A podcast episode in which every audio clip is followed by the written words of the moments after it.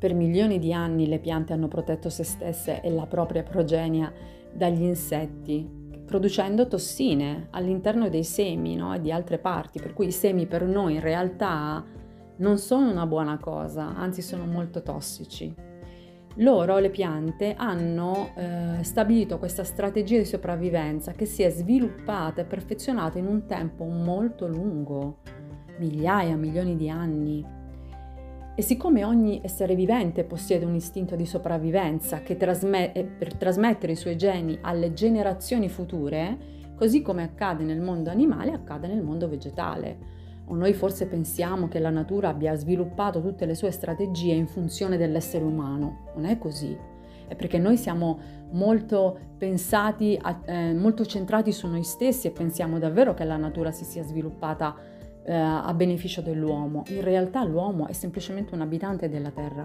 La natura è nata molto ma molto prima. E quindi questa strategia di sopravvivenza si è sviluppata a seconda della specie.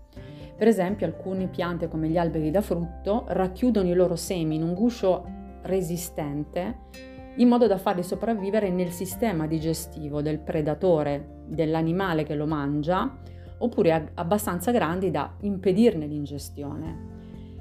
Queste piante si affidano agli animali affinché mangino, mangino o raccolgano i semi prima che cadano a terra. Lo scopo è che i semi arrivano a essere ridepositati a una certa distanza dalla pianta, perché la pianta si deve eh, sviluppare eh, ovunque, quindi è esattamente un modo per marcare il territorio. Ehm, la, la, i semi devono essere depositati molto distanti da, dalla pianta originaria, tra l'altro, in modo da non dover competere con lei per il sole. Quindi pensate a quanto è intelligente la natura. I semi devono essere Eh, ridepositati lontano in maniera che la madre non debba competere col figlio per sole, acqua e sostanze nutritive, ma allo stesso tempo si garantisce la prosecuzione della progenie della pianta stessa. Quindi è un modo molto intelligente, no? Per proseguire la specie. Tuttavia, però, i semi non devono essere mangiati prima che il guscio si indurisca. Così le piante ricorrono al colore per trasmettere il messaggio che il frutto non è ancora pronto. Inoltre aumentano i livelli di tossine nel frutto acerbo, proprio per scoraggiare i predatori. Infatti, quando sono acerbi, i frutti sono immangiabili. Inoltre ricordo che i frutti sono stati creati per nutrire gli animali, gli uccelli, gli insetti.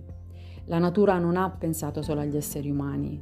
Quando noi pensiamo perché esiste la frutta, dobbiamo capire questo. Noi siamo egoici, eppure noi siamo una minima parte del microcosmo che vive e abita questa terra. La natura ha creato degli alimenti naturali per gli animali che l'abitano, che sono le uniche specie viventi a essere utili alla natura stessa, mentre l'umano è colui che manipola la natura, la distrugge e se ne serve per i, per i suoi scopi. Eppure è quello più lontano dalla natura di qualsiasi altra specie vivente, l'essere umano. Non la riconosce, non la vive, la teme. Cioè, un animale è in grado di sapere quale erba mangiare quando sta male, così a livello proprio istintivo, e noi non riconosciamo neanche i fiori di camomilla più. Quindi quanto siamo lontani noi dalla natura? Quindi i frutti in antichità, molto ma molto diversi da quelli attuali, sono nati per servire gli animali preistorici e come loro molte di quelle varietà sono scomparse. E nessuna, credimi, nessuna di quelle varietà sarebbe mai stata mangiata dall'uomo moderno, lo posso assicurare, perché erano molto amari, aspri, con un sapore pungente che ricordava molto la terra, le radici, non erano lontanamente pieni di zuccheri come la frutta attuale. Ho un esempio proprio mio personale. Io ho nel giardino di casa un, uh, un melo selvatico che non viene coltivato da, io penso, da decenni ormai. Bene, ogni autunno regala delle stupende mele selvatiche che cadono da sole dall'albero. I miei vicini non ci si avvicinano proprio nemmeno. Trovano queste mele immangiabili. Io invece le raccolgo, le mangio. Sono, credo, più simili alla varietà delle mele francesche. Sono aspre, a me piacciono veramente tanto.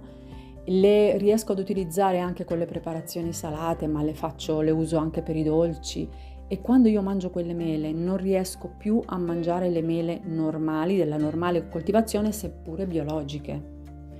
Oppure è successo pochissimo tempo fa che io visitassi un terreno, un campo abbandonato con ancora tantissimi alberi da frutto, dove c'era un albero di ciliegie che, nonostante che non fosse stato curato, trattato da anni ormai, aveva regalato delle meravigliose piccole ciliegie rosse, proprio scure. Sono andata a assaggiarle, erano immangiabili, erano acerbe. È esattamente quello il vero grado zuccherino della frutta, quella naturale, quella che non è stata modificata geneticamente, che non è stata manipolata e trattata dall'uomo.